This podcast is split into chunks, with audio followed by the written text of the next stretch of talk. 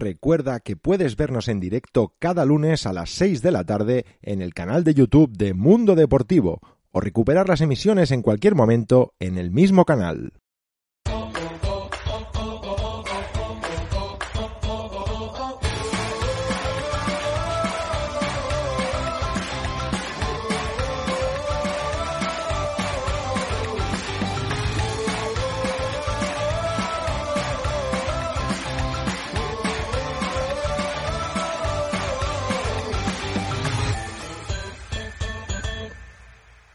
Muy buenas y bienvenidos de nuevo después de una semana de descanso a Solo Wrestling Show, edición número 28, edición que va después de Double or Nothing y que nos encamina hacia el verano ya con noticias muy frescas de SummerSlam. Hoy recuperamos el equipo al completo, pero si me lo permitís, voy a dedicar este programa a mi abuela, que hoy cumple años, 96 añazos, así que un pató, partú. Y pasamos a presentar el equipo ahora sí. Jonathan Romero, ¿qué tal, Jonathan? ¿Qué tal, Xavi? ¿Cómo estás? Felicidades a tu abuela, que pude conocer, bueno, pude verla en tu boda. Sí, es verdad. No, contentísimo, por fin, ya después de tormentas, rayos, truenos, de estar aquí en el Mundo Deportivo, en Solo Wrestling Show, para hablar de una semana que, madre mía, ha dado mucho de qué hablar y, por supuesto, de ayer noche, con Double or Nothing, que tenemos cañita de la buena, así que contento, feliz y a por otro programa más.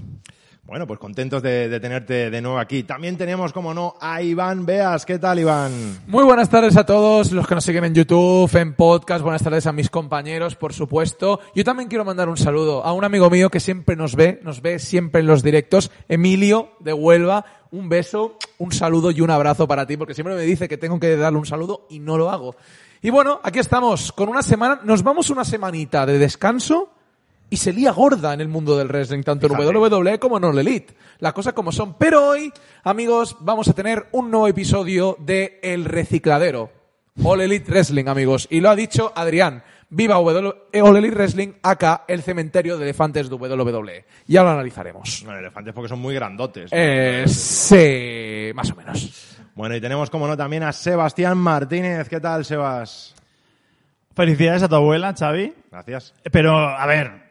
Tú las felicitas, pero está viendo el programa. Eso es lo importante. A lo mejor sí, hoy. Ah, vale. Solo por hoy. Aquí dedicamos las cosas y la gente no nos ve, tío. Yo que no va a entender nada. Pero Hulk Hogan para ella es el señor rubio del bigote, ¿eh? Hulk Hogan lo conoce. Grande. Oye, lo de Hogan, ahora en serio, tuvo mucha repercusión porque mi abuelo, me acuerdo, me dijo, sí, el hombre este rubio de la lucha libre. Y digo, pero no sé. Bueno, pues con muchísimas ganas, con muchos temas y mucho... debate hoy. Bueno, eso está bien, ¿no? El debate siempre es agradable. Y bueno, vamos a empezar el programa de hoy, yo creo que con la más reciente actualidad, ¿no? Hablamos, por supuesto, de ese pay-per-view Double or Nothing en el que All Elite Wrestling, ahora os preguntaré en general qué os pareció el pay-per-view. He oído por ahí gente diciendo que es el mejor pay-per-view que ha hecho All Elite Wrestling en este año natural, no sé, en este año entero, si queréis. Hombre, este año entero que solo ha hecho uno, que es Revolution. Pero bueno, podemos decir, yo he oído incluso de los mejores desde que comenzó All Elite Wrestling. Yo a esta gente que dice que es de los mejores desde que comenzó All Elite Wrestling les digo que son unos fanboys y que se vea mucho wrestling, por favor, porque, a ver, el evento en líneas generales estuvo muy bien, a mí me gustó personalmente, tuvo de todo. Pero también tuvo errores muy claros. Los analizaremos durante el programa. Pero en líneas generales fue un evento bastante bueno. Yo debo decir que encontrar un pay-per-view que en todo te satisfazca es difícil. Esto es que hace tiempo que no vienes y ya perdido. Sí. Sí. Es difícil porque si no es por una cosa o por otra te puede disgustar o quizás no te gusta o no se acerca a tu gusto y al fin y al cabo la opinión es muy subjetiva, ¿no? Y a lo mejor a lo que puede parecerle uno guay al otro no. Entonces, desde mi punto de vista, no ha sido el mejor pay-per-view que ha presentado All Elite, ni mucho menos, en toda su historia. No sé quién dice eso, pero si lo dice, poco ha visto All Elite. Y sí, es el mejor de este año, pero como decía Iván, ¿no? Revolution tampoco fue el mejor pay-per-view en líneas generales. Estuvo bien, estuvo aceptable, aunque debo decir que hay combates que para mi gusto de vista la cartelera es muy, muy grande, muy amplia, y yo prefiero menos, porque a veces menos es más. Pues sí. ¿Y tú, Sebas, qué te pareció así en líneas generales? Mira. Miro. Hoy he visto el pay-per-view. Vale, bien. ¿Has visto? Acaba el pay-per-view, acabo de verlo. Y tengo que subir la previa de Raw en Solo Wrestling, ¿vale? Y he dicho, joder, qué depre. Qué depre con WWE. Qué depre. O sea, cuánto color. Seguramente no sea el mejor evento de All Elite Wrestling. De pay-per-view ha habido alguno mejor, yo creo 3 o 4 por lo menos. Pero cuánto color, cuántas cosas diferentes. Oye, por fin me he divertido en unos cuantos meses, yo creo. Me he divertido viendo un show de wrestling. Es que me he divertido. Eso es lo que queremos todos. Divertirnos viendo el producto. No pensar, bueno, este combate es un tostón, que también lo subo, ¿eh? Ahora hablaremos un poco de cada uno.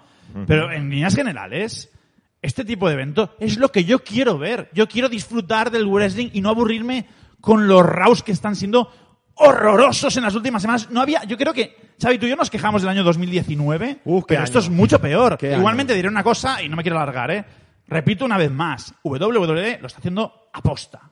Lo sigo repitiendo y estoy seguro. Yo debo decir que la forma en la que All Elite Wrestling presenta los pay-per-views no es tanto como WWE, no es en plan, bueno, te voy a dar un pay-per-view para finalizar o de alguna manera seguir con las historias que te estoy explicando, sino que Double or Nothing es una fiesta, es una celebración, es la unión de luchadores o empresa con fans, ¿no? Y ahora más, después de ver a tantos fans en el Daily's Place, ¿no? Que hace mucho tiempo que no se veía, ¿no? Bueno, en Dynamite sí que hemos visto a mucha gente, ¿no? Pero el primer pay-per-view grande, ¿no? Entonces, a mí me da la sensación, o sea, a mí me transmite esa fanaticada, ¿no? Esa celebración de, bueno, vamos a estar aquí para pasárnoslo bien, para ver un buen show, para disfrutar. Y sí, por supuesto, mejores combates y peores lo va a haber en todos los lados. Es imposible que todos los combates sean buenísimos. Es imposible. O por timing, o por talento dentro del ring, o por historia. Te puedes gustar. Pero para mí hay una clara y notoria diferencia entre lo que está presentando All Elite de lo que presenta WWE, que llega a ser monótono y a veces lo que acaba siendo monótono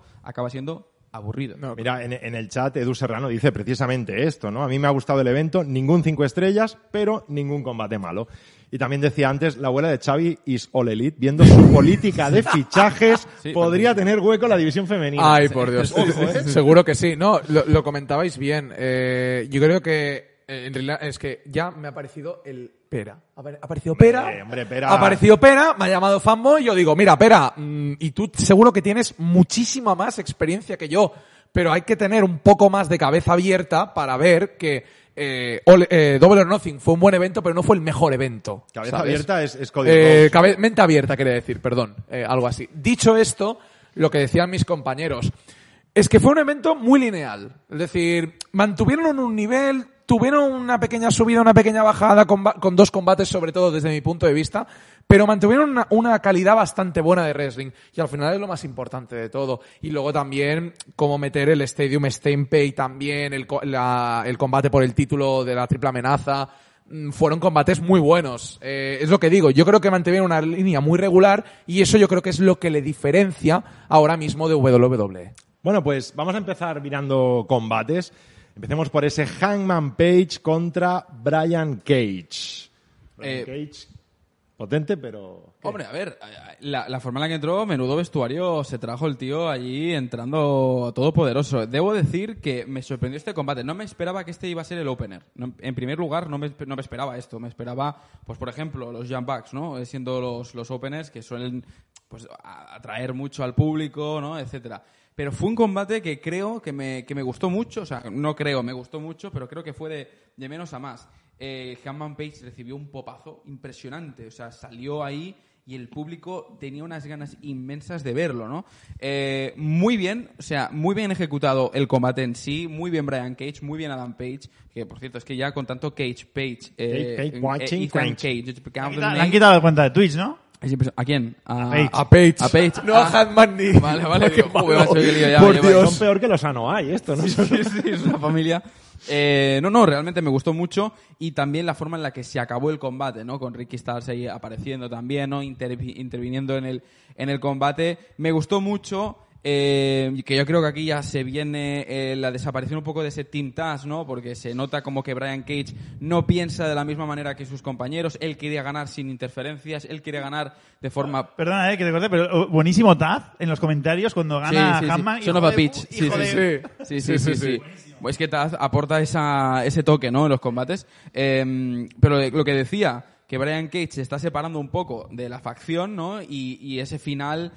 yo creo que en Dynamite la semana que viene, o esta semana mejor dicho, vamos a ver ese seguimiento, ¿no? De esa historia. Me gustó mucho. A nivel in-ring fue muy bueno, a nivel historia fue muy bueno, buen opener y calentó bien los motores, ¿no? Para este pay-per-view. Exacto. Por cierto, un chino malo dice, faltaba Ethan Page también, ¿eh? Otro. Es verdad. Y Diamond Dallas Page, ¿no? También. Y Christian Cage. Y Christian Cage, que luego hablaremos de él. Bueno, en cualquier caso, sí, estoy de acuerdo con todo lo que dice Jonathan. Fue un buen opener. Para ser un opener de pay-per-view fue bastante bueno. La verdad es que el nivel de los dos me sorprendió para bien, porque veíamos dos estilos diferentes, aunque también a Hangman Page pegaba bastante fuerte y se vieron momentos de mucha dureza. Entonces vemos como el público, además como el público tenía muchas ganas, también ese factor fue muy importante para darle un poco de bría a este combate. Entonces, gran opener, y yo quiero saber a ver qué pasa con Hangman Page. De hecho, Camilo Arboleda dice que Hangman Page debe luchar contra Omega en All Out, por cierto, All Out 5 de septiembre en Chicago. Sí, lo comentan mucho y quizás está en un momento que el público lo tiene otra vez arriba y a lo mejor es el momento, ¿no? Rápidamente, pelea que me gusta mucho por el tipo de estilo. Me gusta cuando ponen a un tío como Hangman Page y como que un tío grande, ¿no? Y que coordinan tan bien, me encanta eso. Un buen ritmo, un buen final y además Hangman no solo ganando a Cage sino a sus esbirros, ¿no? O sea que sí. Para mí, perfecto. Y de los mejores de la noche, de los mejores combates. Sí, sí. Y debo decir, ya por puntualizar, tremendo trabajo de Brian Cage, que a mí me sorprende cada vez más su forma de luchar, su agilidad, con lo grande que es, con el monstruo que es y la agilidad que tiene, ha hecho que Hangman Page quedase over. Es impresionante. Arturo dice que debería haber sido este combate en una Steel Cage. Y para ya meter buenísimo. La puntilla. Buenísimo. Así me gusta. Cambia el título, Xavi. Solo Wrestling con Cage, ¿no? Solo Wrestling Cage. Bueno, pues seguimos avanzando. Ya veremos si al final Hangman Page se acerca al título o no. Veremos. Es que ahora el tema de... Ahora tenemos a otra persona que va a ir a por el título, así que, bueno, después... Poco a poco, vamos a ir poco a poco. Pero siempre es después, ¿eh? Hangman siempre es después. Porque Hangman está ahí en la guantera, ahí esperando ahí a la retaguardia. Bueno, pues seguimos con unos que también después perderán algún día. Hablo de los Young Bucks, Matt y Nick Jackson, acompañados de Don Callis, que se enfrentaron para defender los cinturones a Jon Moxley y Eddie Kingston. Me está cansando mucho este personaje de los Young Bucks, ¿eh? Y mira que llevan poco tiempo. ¡Powerbomb! ¡Powerbomb de Deshi! Me está cansando mucho esta... A ver, yo entiendo que tengan que hacerlo para también ser los acompañantes de Kenny Omega, del The Collector y todas las historias, pero me está cansando. Es decir, me está saturando. Y mira que dieron un buen combate, ¿eh? Porque contra Kingston y contra Moxley, que por cierto, la entrada de Moxley-Kingston, maravillosa. A mí, personalmente, me encantó. El combate en sí, muy bueno. La verdad es que empezó muy bien el show con estos dos primeros combates, sobre todo con Young Bucks. Tenían que hacer ese papel que he comentado, que a mí me carga, pero hay gente que le gusta mucho, lo respeto totalmente. Y esto que decía Sebas me pareció muy divertido. La coña que hicieron con The Shield me pareció espectacular. Es decir, cómo iban a hacer esa triple powerbomb ahí, no sé qué, y yo, madre mía. ¿Aún hace falta? Es que... Yo te digo una cosa, perdona, no, es muy hipócrita esto al final, porque son los primeros que dicen, nosotros no queremos hablar de WWE, y son los primeros que hacen catchphrases, pero ejemplos todo o algo por el estilo. ¿Cómo te lo tomes? O sea, ¿te lo tomas en serio? Tómatelo en serio. Es que yo creo que no, la gente en redes sociales se lo toma muy en serio. La promo de Tony Khan... La gente se lo comió con patatas. No tuvo que salir Tony Khan después del pay-per-view y hablar con los medios de comunicación y decir, no, esto lo hablamos con New Japan Pro Wrestling para poder hacer eso. ¿Pero lo hablaron? Sí, sí. Yo es que no me creo eso, ¿eh? Sí, que sí. Yo no me lo creo. All Elite y New Japan hablaron para poder hacer esa promo. Que sí, Iván, que sí. Yo no me lo creo, pero bueno. De verdad. Que los japoneses son muy cerrados de mente. Sí, también es verdad. Se inventa algo Tony Khan, cuidado. Pero no creo que New Japan esté jugando a dos bandas. No lo sé yo. A ver. No lo sé. Es que yo no me atrevo a decir todavía nada del tema WWE y New Japan. Esto es otro tema que pueda dar debate para otro día. pero yo voy a esperarme a que realmente hagan una confirmación o un comunicado de prensa, porque si no, yo, rumores los hemos oído por todos lados y de todo tipo, o sea, que Sting iba a enfrentarse a Taker muchas veces lo hemos oído y nunca ha ocurrido. Vale, ese tema no, espérate con este tema. Voy a ser muy escueto con este combate, me pareció un combate impresionante, son dos estilos yo creo que muy distintos, pero a la vez muy que cogieron muy bien. Que se compenetran, ¿no? Sí. O sea, el estilo de Eddie Kingston y Jon Moxley me recuerda a un CZW, a un estilo más hardcore, más deathmatch, más salvaje, ¿no? O sea, son ese estilo que es muy propio, muy suyo, y que realmente no lo pueden exportar tanto aquí a All Elite, ¿no? Pero que contrasta totalmente con la forma de luchar de los Young Bucks, que me fascinan. ¿Que los personajes heels pueden ser un poco mejor? No digo que no. Personalmente, no me acaban de fascinar. Me gustan mucho más los Young Bucks como faces que como heels, pero los veo bien. Así que fue un buen combate. Son unos cabrones, si se puede decir bien. Ya está, si no, ya está dicho. Ya la gamba. Pero son muy buenos. Buen combate, un resultado de heels, o sea, como toca... de Giles, y ahora Giles. Como Jesús Giles y ahora pues toca que los Young Bucks sigan ahí con los títulos y dando mucho de qué hablar, por supuesto la división por parejas que es increíble. Hombre, ¿cómo estamos con los chistes? Perdón, continúa. Dale, perdón, Iván, perdón. Pues no sé qué estáis viendo vosotros, los Young Bucks, de los peores combates que he visto últimamente. Jon Moxley aquí estuvo a otro nivel. Eddie Kingston, la verdad es que lo hizo bastante bien. Pero Eddie Kingston estuvo desaparecido, claro. Jon Moxley estuvo superior ya desde la entrada, que se come al público y empieza a tirar todo por ahí. Jon Moxley salió ayer, yo no fue así, pero parecía que estaba dopado y todo, sinceramente. O sea, pero de energía, Vio a la gente, se animó. Sinceramente, creo que él fue el peso del combate descaradamente en esta ocasión, y los Young Bucks, a diferencia de lo que decís, yo los he visto mucho mejores en otros combates. Había, incluso te diría que algunos movimientos nos parecía que estaban como dormidos. Despertad, Young Bucks, que no estéis en el main event hoy, pero también hay que trabajar, macho. Pero yo creo, sinceramente, esto lo salvó Moxley. Fue el protagonista absoluto. Está a otro nivel. Esta es la magia de la lucha libre, que parece como que el trabajo es solamente de uno, de Jon Moxley, de poner over este combate, y creo que es un trabajo de todos. Pero o sea, sabes que yo critico, al fin y al cabo, pero al fin y al cabo yo creo que Jon Moxley fue el que llevó la batuta a nivel historia, a nivel personaje, pero yo creo que realmente los que llevaron el peso a nivel in-ring, a nivel de demostración dentro del ring, creo que fueron los Young Bucks, sin lugar a duda, vaya. O sea, Eddie Kingston estuvo más desaparecido que Moxley, no lo podemos dudar. Estuvo ahí su momento, estuvo bien, pero realmente a quien se le dio más protagonismo entre los dos fue Moxley. Pero yo no lo veo así. Yo creo que Kingston tuvo su momento de protagonismo. Es más, yo no he dicho que no lo tenga. No. Que Moxley tiene un poco más. No, a ver, Moxley sí, estoy de acuerdo, pero yo vi a Kingston muy bien también en este combate. Sí, yo no he dicho yo estoy de acuerdo con Edu Serrano. Dice que fue un gran combate y una espera de retención, que hay parejas de sobra en la división de All Elite. Y lo ha dicho bien Jonathan antes. Yo creo que están construyendo esta pareja para ser futuros campeones. Por lo cual, era esperado que retuvieran. Bueno, Xavi, ¿te parece bien esta opinión o seguimos? No, es que la cartelera es muy grande. Yo es que lo de Young Bucks, a mí el problema que tengo con ellos es que tengo la sensación, quizá luego coges las estadísticas y no es así, que siempre hace lo mismo, que siempre ganan. Sí. No sé, no lo he mirado, la verdad, no me fijo tampoco. Mirarlo, pero una racha mala a finales de año. Las sensaciones, sí, están ahí to the top, y a mí, ya lo sabéis, los que me seguís de hace tiempo, hay una pareja que está ninguneada en All Elite Wrestling y es la mejor pareja del mundo. ¿Cuál es? Rey Fénix y Penta. Fénix está en los comentarios latinos, después hablaremos de eso. Luego hablaremos de eso. Comentarios latinos. Uy, cuando hablemos de esto. Sí. Bueno, pues nada, seguimos avanzando. Nos vamos ahora a la Casino Battle Royale, uno de los combates que son ya signature de lo que es Double or Nothing, por ser el aspirante número 1 al Campeonato Mundial de All Elite Wrestling. Contento, Xavi. Contento, feliz, era enamorado lo que de la vida. Mira, yo tenía dos apuestas. Una, Penta, el Cero Miedo, o Jungle Boy. Jungle Boy se lo merece, pero vamos, o sea, no de ahora, se lo merece de hace tiempo.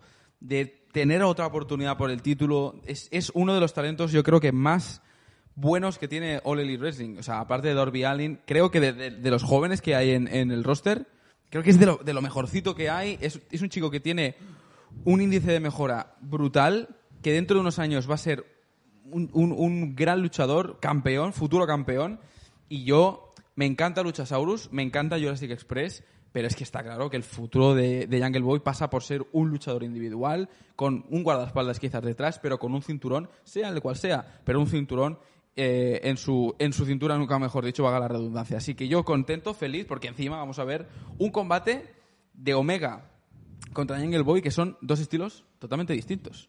O sea, dos luchadores totalmente distintos. Es como el agua y el aceite. Tú decías, Iván, antes que estabas asustado, ¿no? Hasta el final. Yo tenía miedo. Lo digo muy en serio. ¿Por qué? Tenía miedo porque vi a Christian, que quedaba de los últimos con Jungle Boy. Al final ganó Jungle Boy. Yo creo que se lo merece mucho. Estoy de acuerdo con lo que dice Jonathan.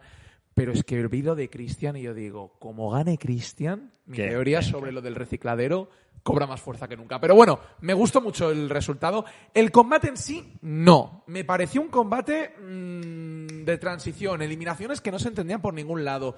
Rivalidades que parecían que estaban bien establecidas y que no.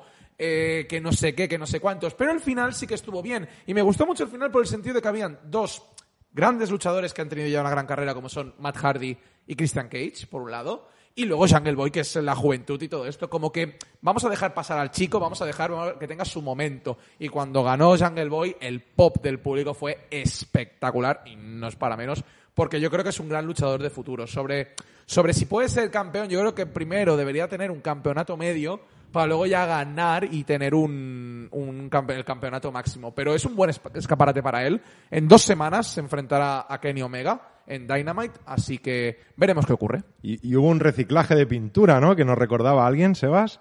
Vio ahí a Lio Rush de Joker. Sí, no, Lio Rush, que por cierto dicen que no ha firmado.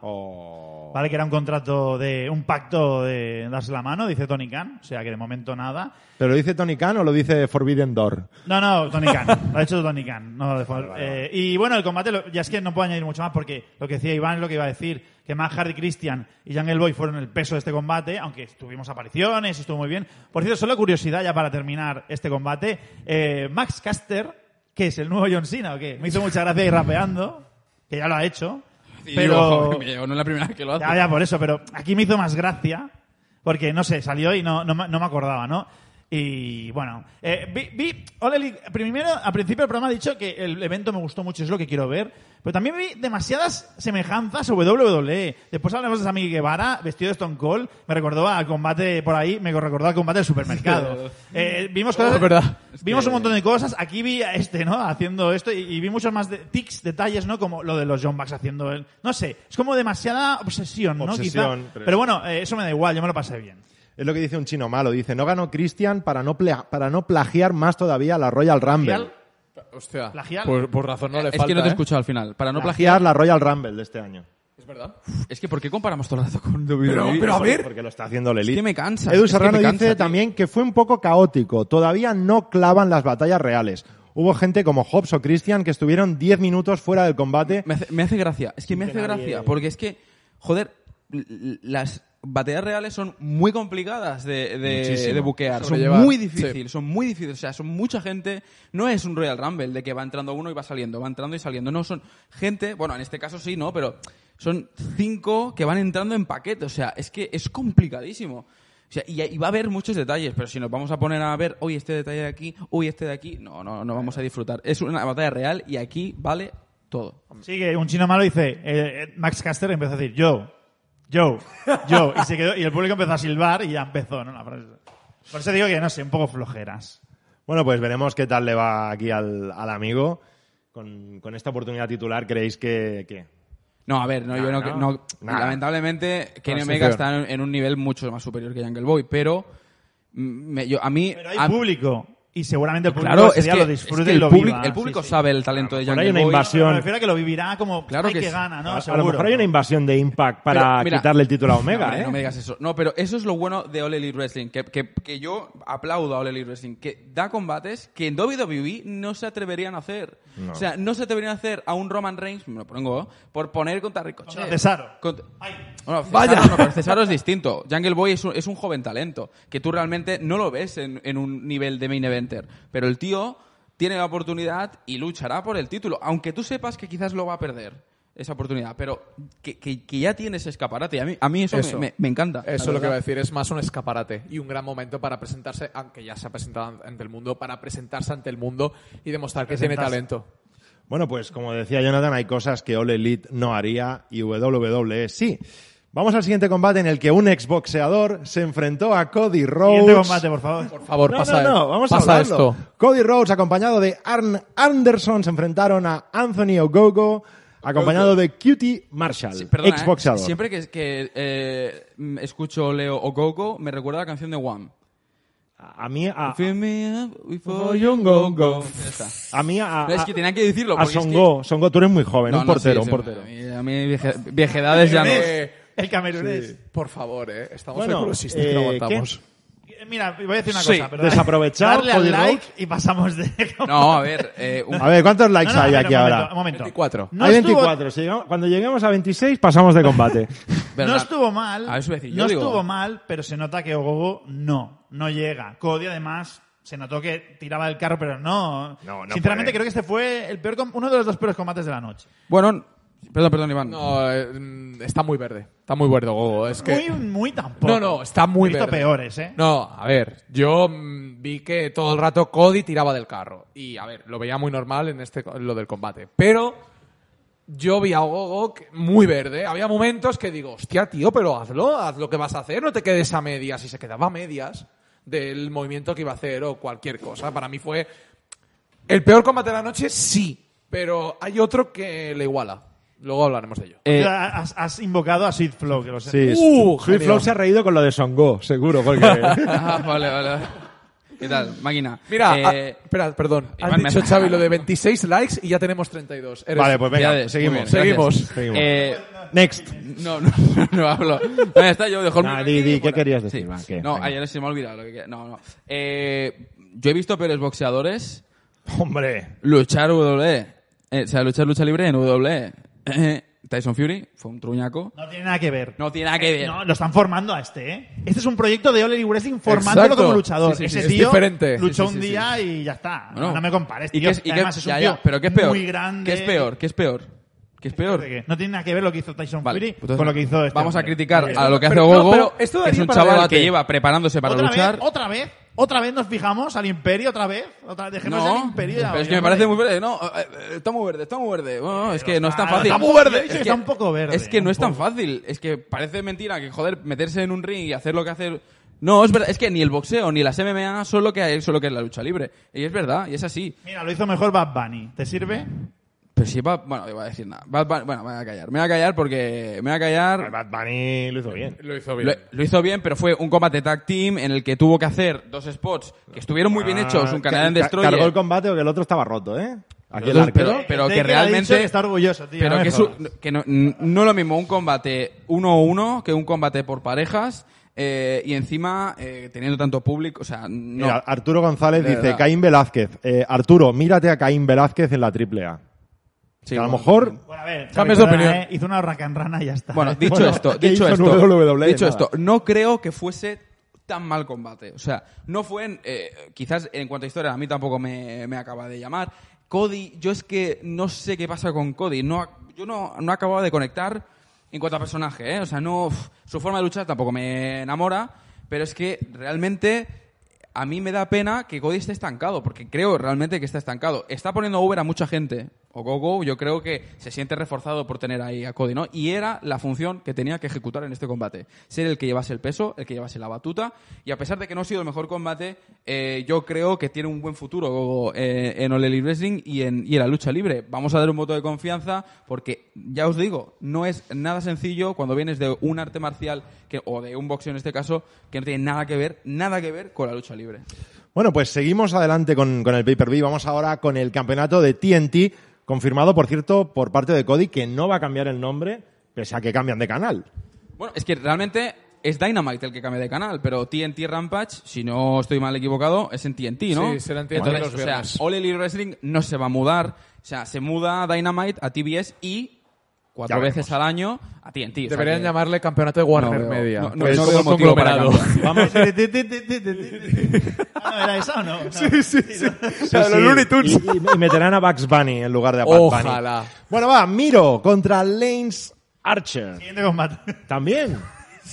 Oye, pero aquí pasaron cosas chulas. Que apareció el viejo Snake. Miro le queda bien el título y creo que se lo ha tomado más en serio. Yo lo he criticado hasta aquí. Aquí yo creo que estuvo mejor.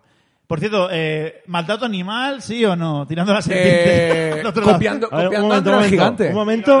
Volvemos a lo de Ogogo, porque Sweet Flow dice: yo como exboxeador, lo que he probado de wrestling, he visto que es la noche y el día el boxeo y el wrestling. Tiene una locura de trabajo. Sí, hombre, claro. Es que... Pero Xavi, que lee dos mensajes abajo que le he contestado, tío. Gracias. O sea... tío, pero a ver... Que no estáis leyendo a nadie aquí. Vale. Yo estoy leyendo y lo iba a decir, pero es que me cortáis y no puedo.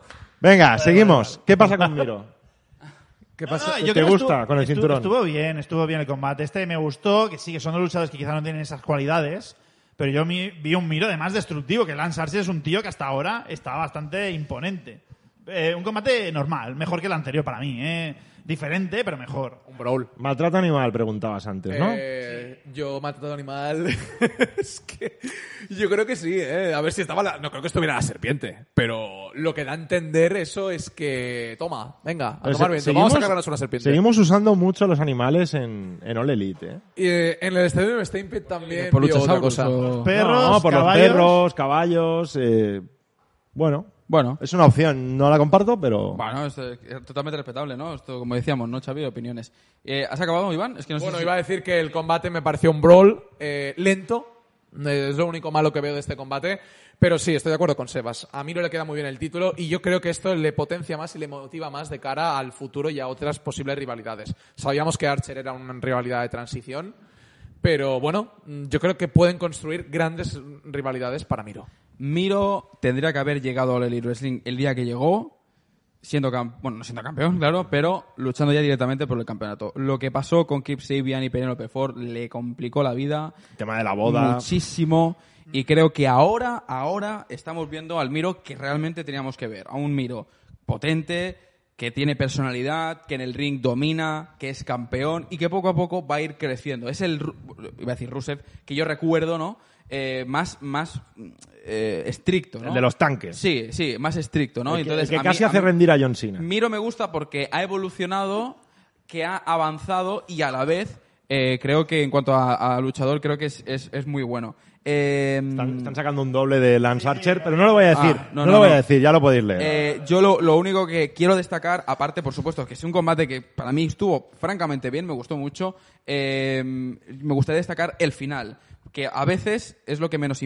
O sea, muchas veces no le damos importancia a este tipo de finales, que es un final de sumisión. O sea, Miro, que podría perfectamente ganar con un buen finisher, ¿no? Con un buen pin a Lance Archer, lo venció por sumisión.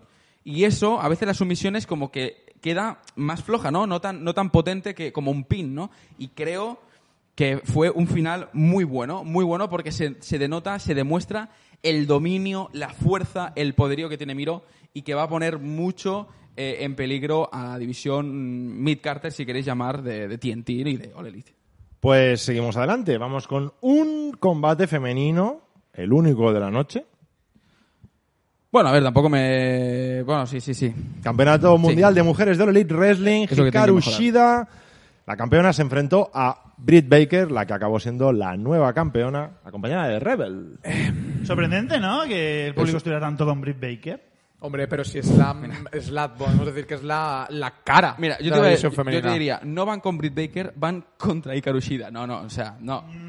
Pero por ahí... Mira, yo te iba a decir, yo con Britt Baker amo a Britt Baker. Voy a ser muy escueto en esto. Amo a Britt Baker. ¿Porque es buena dentista? No he ido a su clínica. No he ido a su clínica. Pero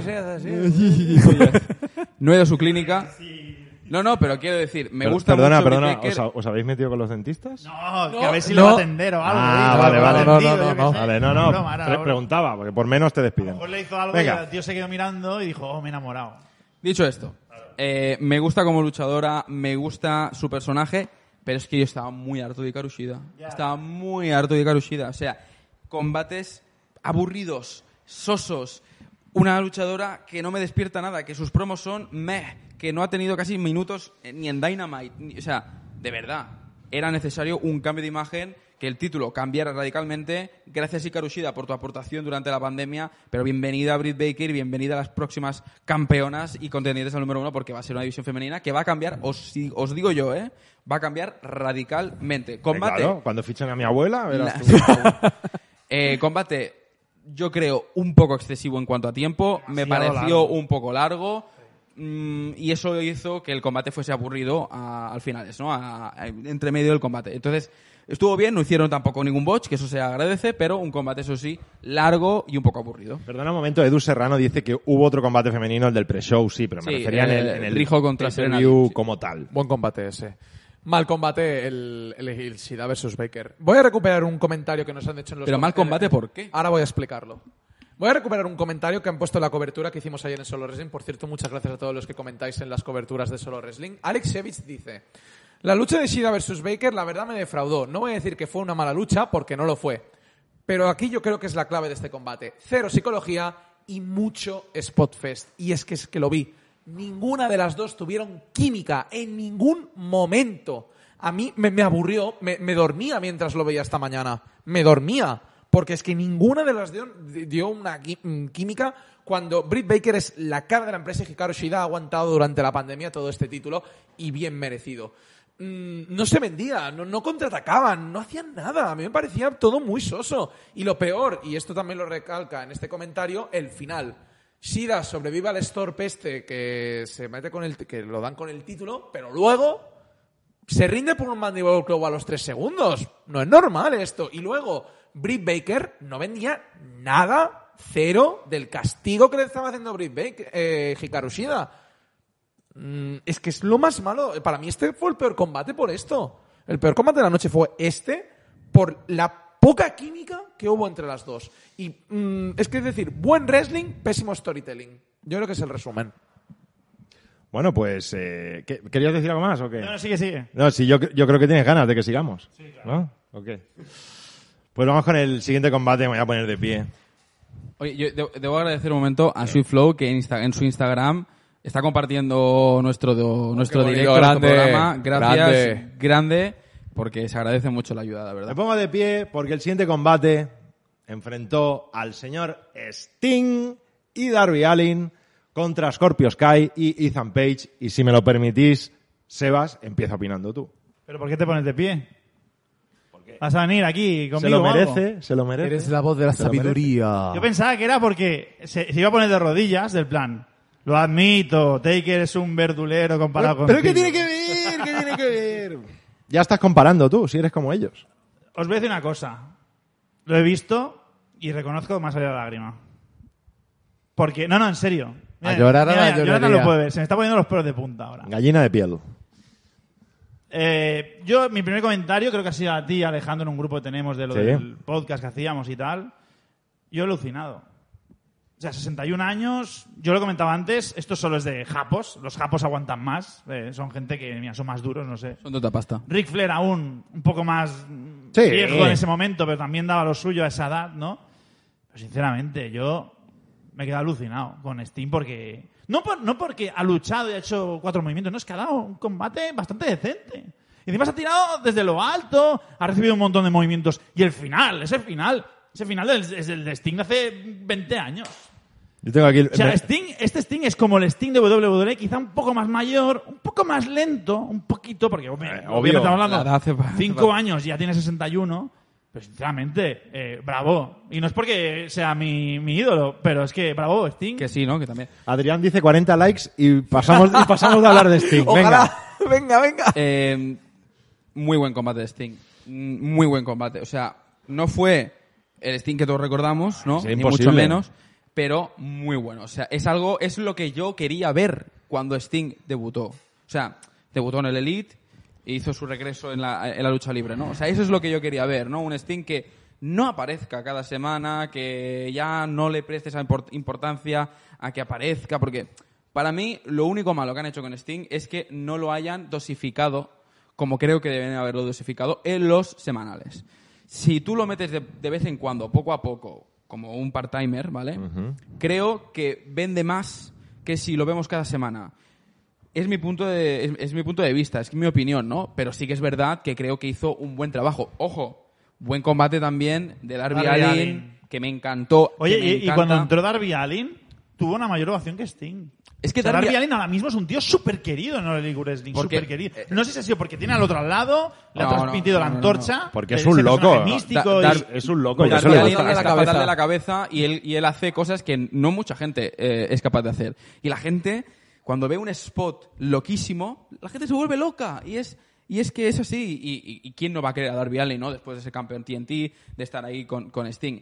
Me gustó mucho el momento en el que están... el Sting está haciendo su ¿cómo se llama? Es que nunca me sale. Scorpion Death Drop. Gracias. Pecado no saberlo. Y están ahí Darby Allin, creo que era con Ethan Page, dándose ahí por un lado y por otro. Ah, sí, no, el Scorpion Deathlock, dice. Deathlock, vale. Sí, no va al final. La llave. Sí, no. O sea, a mí ese momento fue de touché. O sea, es que muy bien pactado, muy bien organizado, muy bien buqueado.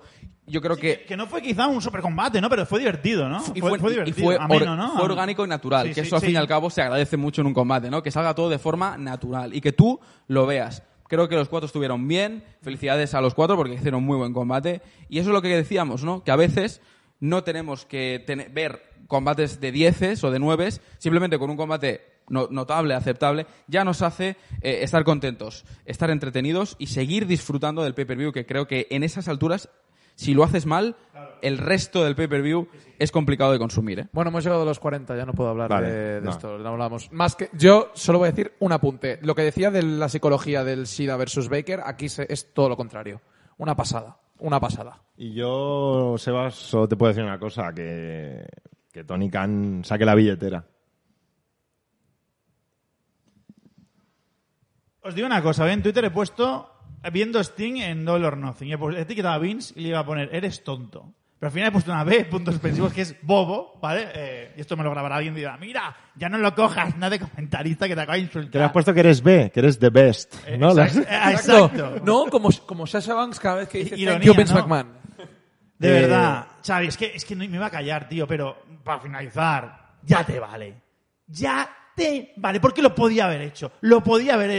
Ya es tarde. Ahora ya es súper tarde. De hecho, Sting en una entrevista previa a Double or Nothing dijo que no sabía por qué nunca se había dado este combate. Que él creía que era porque Undertaker no quería luchar contra él. Pero cuando saben que los dos se llevan bien y que se tienen respeto. Yo tengo bastante claro, por qué Vince no ha querido dar ese combate. Porque cuando Vince quería que Sting viniera, no vino. También es verdad. Y entonces, te digo, a Vince no se la juega. Y también te digo, Xavi, más vale que la gente se quede con él y si hubiese pasado, que no luego pasa el Sting Taker. Acaba siendo un combate regulero malo, pero es que la gente se hunde. Pero es que lo de Sting Taker no era un combate, era un careo. Sí. Un careo. Ya, pero solo no, un careo pero, y Xavi, se hunde el estadio. No mira, Tony Khan, escúchame. ¿Tienes esto? No tienes huevos. Payé. Ficha Taker y te la cortas. Promételo aquí. Venga. Promételo como se prometió Sebas raparse cuando no aparecía. Ya está hecho. El siguiente, All Out. Taker, Mark Calloway is All Elite. Bueno, seguimos adelante porque tenemos al ultra mega campeón del universo mundial, Kenny Omega, acompañado de Don Callis, enfrentándose al favorito de todos, al French Orange Cassidy, con Best Friends, y contra Pac. ¿Qué te pasa, Likes? MVP. MVP MVP está en Raw. MVP del combate Orange Cassidy. Bueno, tremenda lucha se sacó también Pac. Todos. Fue es decir, para mí fue el combate de la noche. Ya lo digo así. Pero Orange Cassidy, qué pasada. En serio, cada combate bueno, vamos a decirlo, que tiene una rivalidad espectacular o tiene algo de aura especial porque es un combate titular o algo por el estilo, que hace combatazo que se saca y no hace falta que haga un montón de movimientos, ya con su presencia y las partes cómicas que hace, que es decir, él lo que es el comedy wrestling lo sabe bordar a la perfección, te saca un combatazo. Y así fue como pasó y además con un Pac que también me pareció, para mí, de los mejores combates de Pac en All Elite hasta el momento.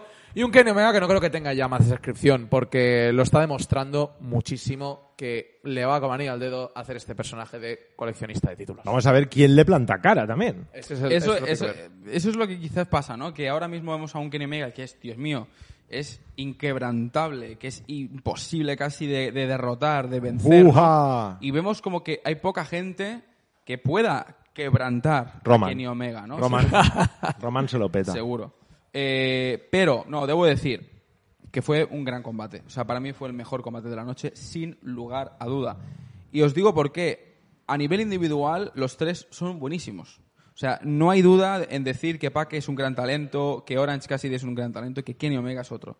Pero es que juntos son buenísimos. O sea, la magia, la química, la conexión que hubo en todo momento, el ritmo que se mantuvo durante todo el combate, que fue de menos a más constantemente, los spots que tuvieron, la viscómica que aporta Orange Cassidy, la seriedad que aporta Pac, que es un tío serio, y luego Kenny Omega, ¿no? Que juega ahí con ese personaje de, por un lado, bueno, si me va bien las cosas, domino, en cuanto me vayan mal, ahí tengo a Don Callis, que el cabrón me va a ayudar, que va a hacer todo lo posible para que yo pueda ganar en ese combate, ¿no? Y cinturón por aquí, cinturón para allá, ataco al árbitro y hago lo que sea para que finalmente, con un paquetito, un reverso, gane el combate, ¿no? O sea, que de verdad, touché, chapó, felicidades y a por otra más. Es un rival es una manera de ganar como heel, y yo creo que se demostró claramente en este combate. ¿Quién era el heel aquí? A pesar de que Pac también tenía un poco de heel, o babyface podemos decirlo, pero yo creo que aquí se demostró quién era el heel y se demostró por cómo acabó el combate. Combate tremendo, yo creo que y se alargó, y era momento, a lo mejor gana Orange Cassidy, a lo mejor gana, en dos ocasiones yo creo que al público se lo creyó de verdad, con Pac no tanto. Final muy bueno, y lo que decíais, ¿no? Don Callis, pieza importante en el combate, lo tuvo todo, o sea, este tenía que haber sido el main event en mi opinión. Sí. Pero lo hicieron de una manera que tampoco lo veo tan mal, que ahora hablaremos si realmente el último debería ser el main event.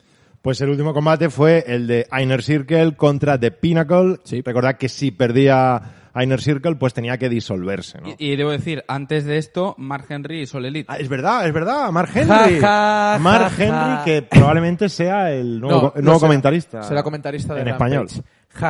Pero pensá que luchará. El, por mucha gente, el lameculos de Vince, ¿eh? Y mira dónde está ahora. Luchará. ¿Veremos un Big Show contra Mark Henry? y que el ring se caiga, se rompa, puede ser que ocurra. Otro guiño más. Puede ser que ocurra. No, pero oye, Mark Henry, debo decir, el tío creo que ha perdido 40 kilos. Sí, se ha puesto muy en forma. Y yo creo que más que comentarista, quizás lo veamos en algún momento u otro luchar. ¿Quién sabe? Acompañando a alguien, quizá, ¿no? Bueno, no se sabe. Yo ya viendo a Christian Cage, o sea, aquí ya podemos ver cualquier cosa. O sea, yo no me atrevo a decir que Paul White o Mark Henry no van a luchar. O sea, mantenemos lo del hombre más fuerte del mundo. Eso sí que parece que se lo han podido llevar. Sí. Es que creo que eso no está patentado. O sea, al fin y al cabo lo puedes decir y a tomar por saco. Puedo decir y no ser verdad, ¿no? Correcto. Sí, tal cual. Recicladero. No tengo nada más que decir. Ya, es que se lo hacen ellos solitos. Pero bueno, quiero ver qué hacen con Mark Henry. De momento ya han dicho que será comentarista del programa nuevo de Rampage. Y lo hace muy bien, como comentarista, que se ha demostrado en Bastet Open Radio. Dice Miguel Luceda que no, que será analista, no comentarista. No me quedó tan claro, es verdad. A mí tampoco, pero bueno. Yo ya di mi opinión sobre lo que hacen con esto. Ojo, Sweet Flow, Mark Henry contra Shaquille O'Neal. Shaquille O'Neal la semana pasada dijo que volvería a luchar en verano.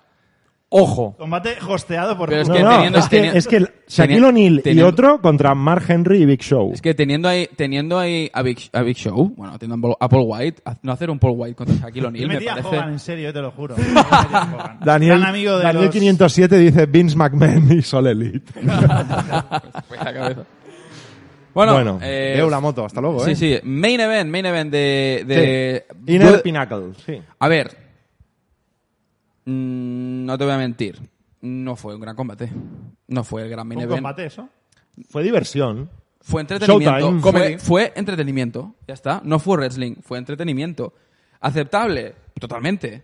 ¿Que te puede gustar más o no? Ahí ya es cuando empieza el debate, ¿no? Me gusta más, me gusta menos. Yo, personalmente, prefiero que el ring tenga más importancia. que la historia está muy bien, que cada uno tenga su propia historia y que se vayan al bar, que esté Conan, nuestro queridísimo Conan ahí, ¿no? Que impida que Tully Blanchard también aparezca. Que por otro lado tenga ahí Sean Spears, esté ahí en ese módulo de sillas. El padre de Tony Khan, por ahí también. El padre de Tony Khan. Lo del padre de Tony Khan me pareció espectacular. Buenísimo, pero a mí me gusta más, o me hubiese gustado más, que todo se centrase en el estadio. O sea, no. Pero no en el estadio, me refiero por dentro, sino en el estadio en la zona del ring, ¿no? Sí. El ring, al fin y al cabo, fue lo que menos. O sea, bueno, estuvo al final. El principio, cuando está el ring. Ya, pero digo el ring. O sea, ¿para qué haces un ring en medio del estadio si lo usas que... Bueno, ya, eso es al principio, sí. A muy principio y muy poco. O sea, poca importancia. Creo que está Sammy Guevara y Sean Spears, no recuerdo. Incluso teniendo el público, lo estás desaprovechando. Es lo que yo decía. Digo, ostras... Un Stadium Stampede cuando no hay público, lo entiendo, porque... Sí, es un cinemático bien, correcto, vale, son otras cosas, ¿no? Pero teniendo un público ahí en el main event, cuando después del combate de Kenny, ahí... Pac y Orange están ahí aquí arriba, hubiese sido impresionante. Por mucho que acabes el combate ahí, y al fin y al cabo lo acabas en Sammy Guevara, que está bien, ¿no? Pero... No sé, creo que faltaron cosas, faltaron detalles. Yo, sinceramente, me divertí con este combate, es divertido. Ahora bien, no fue el primer Stampede Match. Ese fue mejor. Sí. Ese combate fue mejor. Aquí hubo 4 personas mejor y destacaron mucho, pero los demás tampoco hicieron mucha gracia. Sí que cabrón. Yo sufrí, es verdad, sufrí porque dije, el público está en el estadio aún. Están viéndolo por pantalla. Es una manera muy rara. Es feo, pero acabaron en el ring. Entonces, bueno. A ver, hay que decir una cosa y ahora vamos a romper un poco la magia. El combate fue grabado el jueves por la noche. Lo de fuera. Lo de fuera. Sí. Es decir, todo lo de fuera y todo lo referente a lo que pasó. Estás matando al wrestling. Estoy matando al wrestling. No es verdad. La gente me dirá que estoy matando al wrestling, pero eso sí, se ha confirmado ya que se grabó el jueves y una parte el viernes. Entonces, me gustó mucho cómo enlazaron luego con Chris Jericho y MJF entrando en el estadio con el público. Eso me gustó mucho cómo lo enlazaron, si al final se confirma que se hizo un jueves. Y bueno, sobre el combate sí estoy de acuerdo, no fue como el primero. Yo creo que la diferencia clara es que el primero era la novedad y este era una segunda parte. Tuvo sus partes buenas, por supuesto. No me gustó mucho que no le dieran protagonismo a Santana y Ortiz y a FTR, que estaban en el bar ahí con Conan. Por cierto, me encantó la aparición de Conan. Y también vi algunas cosillas que no me acabaron de convencer. Obviamente los mejores fueron Jericho y MJF. Sean Spears le voy a dar un voto de confianza porque personalmente a mí me ha gustado el combate que hizo contra Sammy Guevara y también supo cómo reaccionar según qué momento. Pero los demás se me quedó un poquito... Hubo momentos de aburrimiento, de bastante aburrimiento. Bueno, pues en global... Perdona. No. ¿Qué? Cuando acabes... Bueno, lo digo ya. ¿Sí? ¿Puedo decir una cosa a la cámara? Sí. ¿Qué quieres? Es un mensaje a mi mujer. No. O sea, por favor, quita ahora la transmisión, te lo aconsejo. No, esto va en serio, quítala, por favor. No quiero que mis hijos me vean decir lo que voy a decir. Para el siguiente tema. Antes de pasar al siguiente tema, rápidamente, una notita para el pay-per-view. ¿Qué le ponéis? Un 7. ¿7? Sí, va a tener un 7. Mira, muy bien, muy entretenido. 7.25, como buen profesor. 7,5. Un 7. Muy bien. Pues dejamos atrás Double or Nothing y seguimos hablando de All Elite Wrestling, pero una noticia en este caso pues lastimosa, que es el despido de Willy Urbina, el que era comentarista en español para All Elite Wrestling. Como sabéis, esta semana ha sido despedido por un motivo muy claro, ¿no? Por ese descuido que hubo en los micros abiertos durante un corte publicitario, y lo que se escuchó fue esto. Estoy durmiendo. Y Willy que haga Shida. Willy que haga Shida. ¡Cállate! ¡No manches! Te voy a aventar la pluma si usted no se lo avienta. Ya habla inglés. Qué malo. Pausado. Bonito.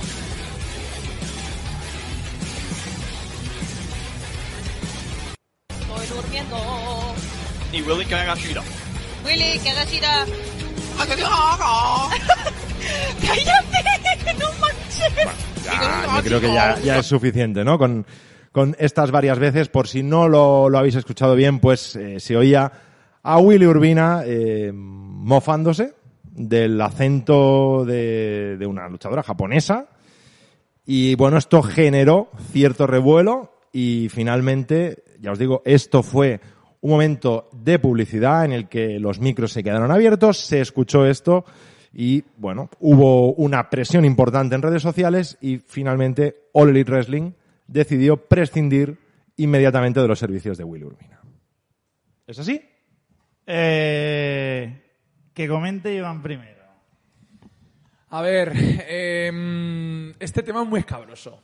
Es que también hay que tener un poco de empatía primero. Eso para empezar. Yo cuando lo escuché me quedé como... Se ha equivocado. Una reprimenda se merece. ¿El despido? Sí. También puede ser merecido. Pero bueno, esto pasa en... Y aquí es lo que quiero dar mi punto de vista. Esto pasa en muchos sitios, en muchos momentos, y no lo hacen a mala fe. Yo creo que Willy Urbina aquí no lo hizo a mala fe. Vamos, si lo hubiera hecho a mala fe, el despido es merecido. Pero aquí yo creo que no lo hizo a mala fe. Esta es mi opinión. Por lo tanto, ¿despido justo? No. ¿Tú crees que hace mal imitándola, no? Y... Hace mal, pero yo creo que la intención no es para insultarla, ni insultar a ellos. Hace unas semanas, con tu gorrito mexicano... ¿Te pusiste aquí? No, por eso lo digo. No, momento. Por eso lo digo. Por eso lo digo. Es que iba a poner ese ejemplo. Vale. Con el gorrito mexicano. ¿Y nosotros qué dijimos después de...? Di la verdad. ¿Qué dijimos después de...? Bueno, no, ¿qué dijimos? Que te pueden insultar. O que me puedo llevar alguna... Pero te dijimos... Iván, perdón. ¿Fuera del programa? O Iván, esto no lo puedes repetir, Iván. No puedes repetir, Iván. Por eso lo he dicho. Es decir, que esto pasa en muchos sitios. En muchos... ¿Lo he dicho? Sí, lo he dicho. Pero es decir, no lo ha hecho mala fe. Yo creo que no lo hizo mala fe. Ya está. Dale. Dale mejor. A ver, yo debo decir... A ver, yo tuve la oportunidad de hablar con Willy. Bien. Esto es verdad. De entrevistarlo. No hace tampoco tanto. Willy es un muy buen tío. O sea, aquí... Está claro. Comete un error. Y como tal, tiene que pagarlo. Puto y se ha acabado. Eso es lo que yo opino. Y sí, tiene razón Iván. Todos se pueden equivocar. Todo el mundo puede tener un error. Yo creo que... No he mirado las redes sociales. Miré una vez las redes sociales. Creo que fue un día después o 2 días después. Las redes sociales de Willy. Yo no vi ninguna disculpa por parte de él pública por lo que hizo. Eso lo que yo entiendo es que... No lo he visto, ¿eh? No sé si, chicos, vosotros sí lo habéis visto. Yo no. No sé si es que porque realmente o está muy afectado o es que él considera que no fue para tanto como para poder echarlo. Yo sí que he visto mucha gente criticar el trabajo de Willy Urbina. Debo decir, no soy fanático de los comentarios de All Elite en español. Y recibe muchas críticas, ¿eh? ¿Vale? Siempre, pero era el primero. Sí. O sea, siempre me ha dicho que son horribles. Sí, a mí no me gustan, ¿vale? Yo es que siempre lo veo en inglés. Sí, yo también. Pero alguna vez, por curiosidad, lo he escuchado en español. Pero debo decir... que no se puede tampoco juzgar a Willy Urbina de toda la carrera profesional que ha tenido, porque este hombre lleva años como comentarista. Tuvo un error, es totalmente innegable que lo hizo mal, que era desproporcionado el comentario, tuvo la mala suerte de que el micro estaba abierto y de que era un comentario, yo creo, más de broma con... Creo que era Thunder Rosa que estaba. Thunder Rosa. Sí. Dasha Fuentes estaba un poco incómoda, me parece, en esa situación. Y habrá antes. Ni habló. Bueno, es que habrá antes, al fin y al cabo, es el pilar, ¿no? Es que si habrá antes hubiera hablado de esto, se hubiera reído, el que también lo hubiera cagado hubiera sido él. Entonces, bueno, no hay más. Es que yo... Bueno, es mi punto de vista. No creo que haya mucho más que contar. La decisión ya está tomada. Lo que sí que yo espero es, al menos... algo que diga Willy Urbina, que diga algo, ¿no? A nivel público, porque creo que los fans, yo creo que se lo necesitan, ¿no? O lo merecen, ¿no? ¿Tú crees que no? Con esa cara que tienes, Sebas, es como que parece que a ti el despido de Willy Urbina es demasiado, ¿no? Es una toma de decisión, yo creo que exagerada, ¿no? A ver, mira, te digo mi experiencia, ¿vale? Me voy a poner serio antes de explotar. Yo estaba en televisión, yo estaba con Héctor, no era directo, ¿vale? Muchas veces. Y cuando había un parón, éramos los primeros que hacíamos bromas. Héctor Herman no hacía bromas, ¿no? Es que Héctor Herman te hacía bromas hasta cuando ibas al lavabo, ¿vale? Entonces, obviamente, no hacía michi, wichi, guachibu, ¿vale? O cualquier historia, ¿vale? Que si quieres me pongo a imitar ahora mismo, ¿eh? No lo hagas, por favor, no lo hagas. Vale. El tema es que considero que el problema de esta situación es que han cogido demasiada confianza. Ellos. Yo creo que... Porque Tony Khan, yo creo que esto lo tenía muy descontrolado. Dio el mando a estas personas. Sí, yo creo que sí. Y bueno, vosotros sois el equipo y tirar con esto. Y no ha habido un control y a lo mejor ha pasado lo que ha pasado, que mucha gente dice que los comentaristas en español de All Elite Wrestling son malos. Lo ha dicho mucha gente, no es que lo diga yo, porque te estoy diciendo que yo solo me baso en lo que me dice mucha gente o que leo, porque lo he ido leyendo durante el tiempo en Solo Wrestling, no en muchos lados, ¿no? Entonces creo que aquí el problema que se hicieron su propio grupito de risitas. Y al final, pues con un micro abierto, pues se demostró que a lo mejor no había mucho control ahí y estaban un poco a su bola. Por lo tanto, mal por ellos, mal por el wrestling también creo aquí, ¿vale? Por otro lado, es que no tenéis sangre. No tenéis sangre. ¿De qué sangre estamos hablando que tenéis? Tenéis sangre de horchata, todos. Todos tenéis sangre de horchata. Habéis despedido a un tío por hacer una imitación de una china. Japonesa. No? Japonesa, perdón. Bueno, es que el tono. Sí, es una gran cagada lo que acabo de hacer, pero da igual. Da igual. Chino, japonés, español, es que me da igual. Cuando me sacan a mí, mira cómo son los españoles y hacen ¡ole!, ¿no? Yo no digo que despidan al tío, pero sí me molesta. Me pueden molestar y lo entiendo. Obviamente me va a molestar. Y seguramente All Elite Wrestling lo podía haber hecho diferente. Pero si vamos con ese doble rasero de vamos a machacar a este tío... Oye, que hay alguien ahí al lado que se rió, por mucho que dijera, bueno, no te jajuja, pues vamos por el mismo... ¿Por qué no echamos a la compañera también? Si nos ponemos todos así. Pero estamos hablando que ha hecho en el micro, o sea, para que vea... La situación fue que alguien en internet, no voy a mencionar a nadie aquí, pero alguien puso un tuit primero del plan, ha pasado esto. Y la gente empezó a buscar el vídeo y lo subió. Y lo subió y todo el mundo empezó a spamearlo. Y a mí eso es lo que me parece mal, porque... Fue a micro cerrado. Es como lo de Hogan. Yo no voy a ser falso. Hogan, lo he dicho 1000 veces, me pareció una conversación privada y Hogan se ha criado en un barrio donde se dice negro, negrata, ¿vale? Lo dicen ahí como una cosa, como si te digo hermano o lo que sea. Pues ahí lo dijo y la gente lo entendió como ¡ha dicho negro! ¡Lo vamos a matar! ¡Lo vamos a hundir a este hombre! ¿Vale? Es verdad. Es que es así. Es que, vamos, ¿qué? Es que... Y dices, no veo ninguna disculpa pública. ¿Pero cómo se va a disculpar? ¡Si lo han matado! Se lo han matado en las redes sociales. Sin cada post del League Wrestling que ponía a las siguientes horas, le ponían que era un racista de mierda. Lo ponía todo el mundo. Y ahí es donde creo que está desmesuradísimo todo. O sea, no le han dado ni opción, ni a League Wrestling, ni a él de decir nada, sinceramente, porque además la gente pidió su cabeza y ahí Willy Urbina era hora nocturna, por cierto. No podía decir nada. Y claro, yo creo que él, que por cierto me envió un mensaje, se despertó y vio todo el percal y yo creo que dijo, mejor me callo, ¿para qué hablar? Es que me van a matar igual. A mí me parece exageradísimo, y no solo es con lo de Willy. En la vida hemos visto muchos asuntos iguales en Internet. Twitter cargándose a gente. Twitter haciendo de juez. ¿Pero esto qué es, hombre? Por hacer una imitación así. Lo veo exagerado. Disculpas públicas, obviamente, sí. O un comunicado del wrestling. Pero despedir, fulminar. Se han cargado la carrera este tío... En América, que lo sepáis. Sí, sí. Este no va a comentar más en Estados Unidos. Yo... Y a mí me parece bastante gordo esto. Pero es lo que os digo, que la vida es un poco más de chispa, amigos, que no todo es... Pero si todos lo decís en privado. Falsos. Somos todos unos falsos, joder. Yo aquí lo que más me preocupa de la situación... Evidentemente, Willy Urbina lo hizo mal, pero no sé si lo hizo tan mal como se podría hacer. Quiero decir, es un comentario que muchos de nosotros, yo el primero, en una conversación privada hemos podido tener. Pero aquí lo que me preocupa es que All Elite Wrestling no ha despedido a Willy Urbina. Lo ha despedido a la gente. Sí. Pero es que... No, lo ha despedido a Twitter. No, lo ha despedido. Entonces, el problema es... No, pero eso no se puede tolerar. O sea, que la turba enajenada de la absoluta identidad escondida que tienes en Twitter... Que te pongas a destrozarle la vida a una persona. Que lo ha hecho mal, sí, lo ha hecho mal, pero ya lo decidirá la empresa. Una disculpa, una sanción y ya está. Yo creo que es lo mejor. Es que, sí, yo estoy... te has cargado la carrera de este hombre. Sí, no, tal cual. No, Rodrigo, no la ha habido. No ha habido. Que pregunta Rodrigo en el chat, no ha habido anuncio oficial, pero ya los medios especializados que tienen más fuentes han confirmado que ha sido despedido fulminantemente. Y la gente en el chat... Lo está diciendo, que el problema es la doble moral, ¿no? Sí. All Elite se vio en la encrucijada de quizá Tony Khan no pensaba despedir, pero con la presión que tuvo... Yo no estoy hablando de All Elite, ¿eh?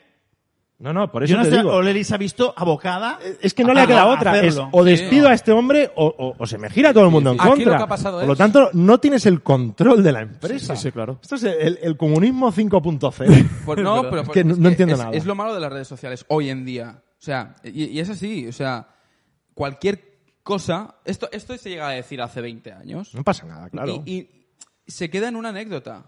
Tú escucha la radio de hace 20, lo que te decía antes de Los Reyes de la Noche. Y... ya verás lo que decía. Claro, o sea... Pon un podcast de Gookie mío, tío. Pon un podcast, ponedlo. Bueno, en serio, buscad el podcast de Solo Wrestling, las burradas que decía Pedro Vallespín. O sea, quiero decir... Es que, a ver, es un error. Un saludo, ¿no? Vale, escúchame. Yo quiero decir, es un error. Cometió un error. Sí, lo cometió. Lamentablemente... en redes sociales, porque vivimos en la era que vivimos, ¿se ha visto masificado? Sí. Yo digo que él, como profesional, más que como trabajador del Elite Wrestling, como profesional del periodismo o de la comunicación, creo que como error que cometió debería haber salido públicamente a disculparse, más que nada para todas aquellas personas que se sintieron ofendidas. A nivel profesional. Que luego la decisión del Elite Wrestling fuese, primero, presionada por el público y, segundo, una decisión correcta o incorrecta, eso se puede poner en debate. Se puede sancionar, se puede decir, oye, mira, quizás estate un tiempo fuera de los micros y ya quizás volverás. ¿Qué hicieron con Sammy Guevara? Correcto. Lo pusieron a un curso. ¿Sabes cuál es la diferencia? Aquí me va a meter en otro percal. Que es americano. Bueno, americano no se sabe. Sí. Es blanco. ¿Quién? Es blanco. Venga, ya empezamos. Y esto lo ha dicho mucha gente, ¿eh? Que nadie se atreve a decirlo. Eso es verdad.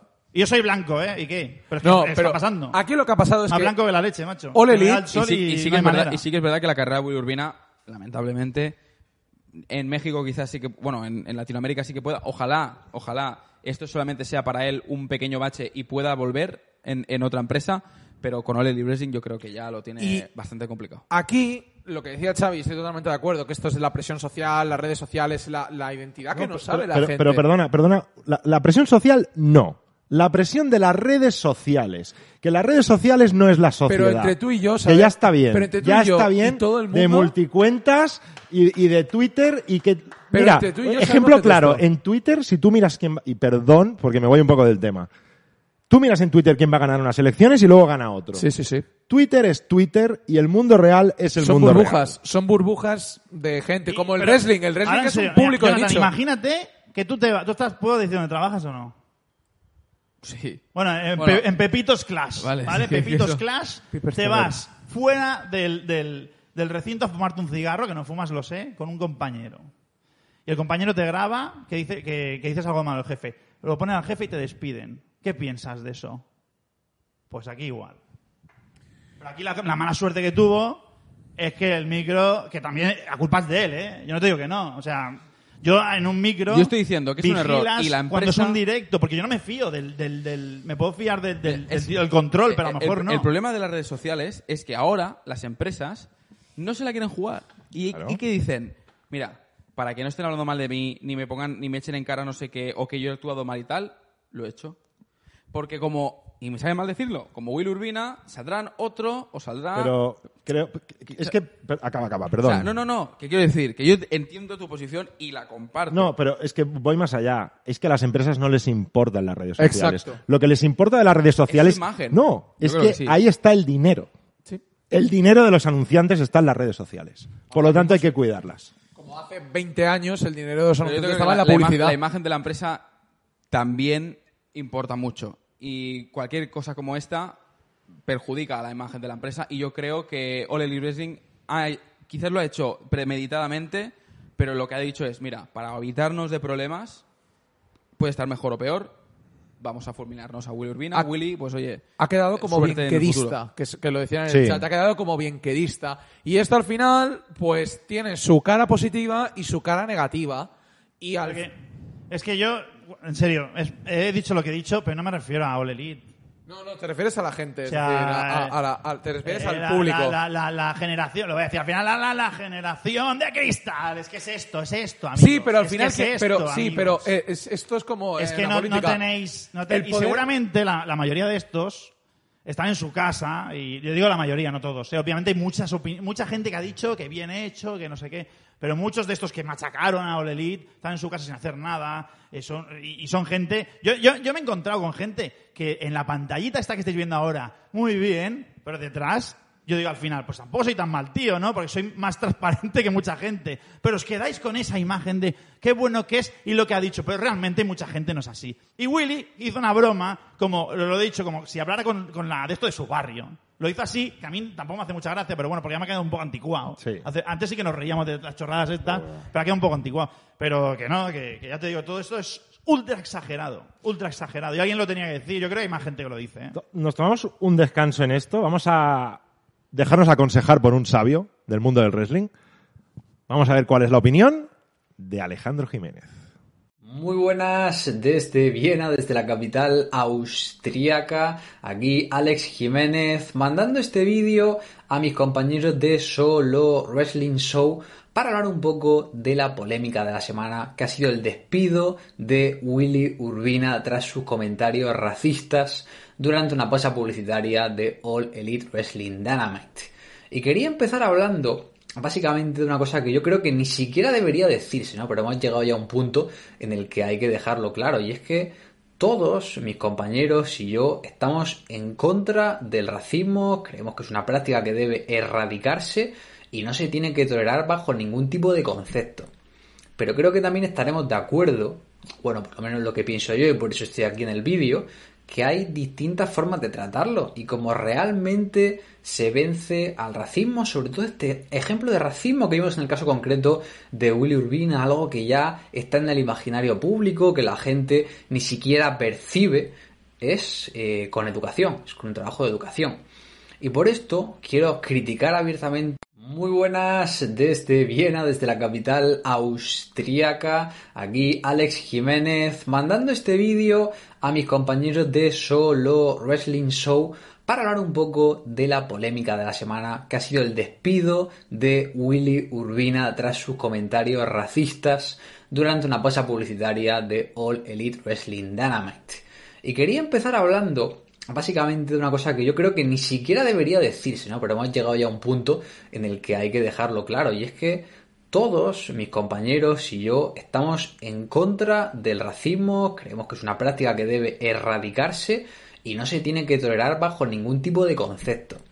Pero creo que también estaremos de acuerdo, bueno, por lo menos lo que pienso yo y por eso estoy aquí en el vídeo, que hay distintas formas de tratarlo y como realmente se vence al racismo, sobre todo este ejemplo de racismo que vimos en el caso concreto de Willy Urbina, algo que ya está en el imaginario público, que la gente ni siquiera percibe, es con educación, es con un trabajo de educación. Y por esto quiero criticar abiertamente cómo se ha actuado con Willy Urbina y cómo ha gestionado All Elite Wrestling la situación. En primer lugar, por parte de los aficionados. Y es que Willy Urbina cometió un error muy grave, hizo un comentario reprobable, un comentario deleznable, un comentario por el que se debe disculpar. Eso está claro. Pero Willy Urbina había otra forma de hacérselo trasladar a la empresa. Mostrar el deseo de decir, vale, yo realmente estoy en contra del racismo, quiero que se le muestre respeto a esta luchadora. La forma de hacerlo es pues, intentar hablar con la empresa y tu objetivo, si realmente es erradicar este racismo, tiene que ser que ese Willy Urbina entienda que lo que ha hecho está mal, se disculpe con las partes que tiene y que obviamente cumpla con las consecuencias, porque libertad de acción no significa libertad de consecuencias. Eso es como tiene que estar. Pero hemos visto de nuevo un ejemplo más de esta cultura de la cancelación que vemos en Twitter por activa y por pasiva, que es la gente intentando salir en manada a cancelar a una persona, que este señor se quede sin trabajo, que no le quiera contratar ningún tipo de empresa, es decir, no quiere realmente cambiar el problema, sino que quieres erradicarlo por completo. Esto me parece que es un mal enfoque, la verdad, sin ningún tipo de compasión, sin ningún tipo de empatía, sobre todo porque obviamente no es justificable que el comentario sea en un ámbito privado, pero todos nosotros hemos hecho comentarios así, sobre todo cuando pensamos que estamos en un descanso del trabajo, y todos nosotros hemos tenido esa oportunidad para reeducarnos, reaprender las cosas y crecer personalmente. Y creo que esto es lo que debería haber hecho Willy Urbina. Y aquí viene mi segundo punto, que estoy totalmente en contra de cómo ha gestionado la situación All Elite Wrestling. Yo creo que hubieran quedado increíblemente bien sacando un comunicado diciendo que tienen tolerancia cero con el racismo, suspendiendo de empleo y sueldo a Willy Urbina y reeducándole, como ya hicieron con Sammy Guevara cuando hizo sus comentarios refiriéndose a Sasha Banks y hablando activamente, abiertamente de la violación. Y esta es la forma de hacerlo, criticarlo, condenarlo, ingresas todo ese dinero que no le estás pagando a él a cualquier tipo de asociación y le reeducas para que esa persona entienda que lo que ha hecho está mal y pueda seguir creciendo. Pero no, la empresa optó por despedirle por la puerta de atrás, filtrárselo a un insider y ya está, el día sigue pasando. No sé qué pensaréis vosotros, mis compañeros, pero yo creo que la situación se ha gestionado realmente mal y es un ejemplo perfecto para hablar pues de cómo está ahora mismo la sociedad en Twitter y del mal que le hace a muchos esta denominada cultura de la cancelación. Un saludo y a ver qué comentáis por ahí.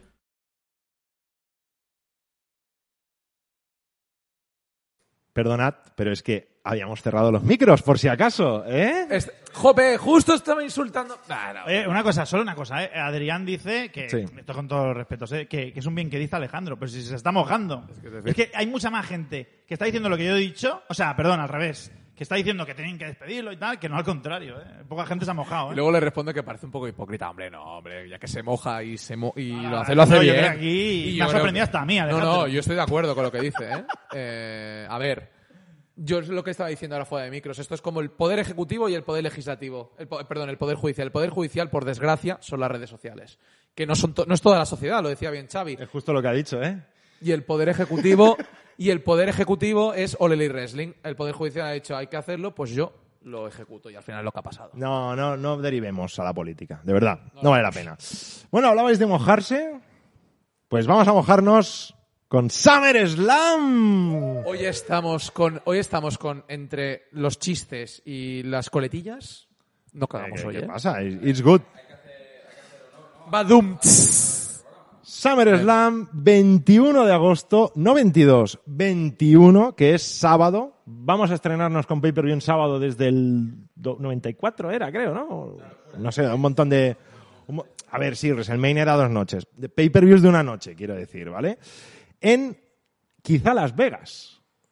Se rumorea que en Las Vegas, sí, en un estadio, si no, ¿cómo se llama? Allegiant Stadium. En un estadio muy, muy grande, la verdad. No, pero hostia. Yo creo, y yo no entiendo muy bien el motivo por el que lo ponen el sábado. O sea, si vosotros lo intuís, oye, perfecto, yo no lo entiendo. O sea, quieren cambiar la forma de hacer PPVs ahora, WWE, a partir de julio. A ver, yo por mí... Like, hacerlos en sábado. No, yo firmo y refirmo, porque si el día siguiente no puedo hacer sin ningún problema. Claro, pero... No, tío, yo tenía la excusa en el curro, decía, de hecho el pay-per-view no puedo ir. O sea, me han fastidiado. Bueno, quizás a lo mejor es Juana Cromini, posiblemente, sí, ¿no? No sé si vosotros tenéis algún argumento de decir por qué lo han hecho el sábado 21. Yo te digo el argumento, Las Vegas. Yo creo que ha sido el estadio de Las Vegas, el Allegiant Stadium este, que he dicho yo, si queréis que hagáis vuestro espectáculo, tiene que ser en sábado. De hecho, lo han dicho también en los medios, varios medios lo han confirmado. Pues eso. Pero yo creo que, a ver, de primeras me parece bien que se hagan sábado, yo creo que le va bien a mucha gente. Parece que Jonathan está silenciado. Le hemos cancelado. No está silenciado. Cultura de la cancelación. No pasa re. Como diría Simpson, censura.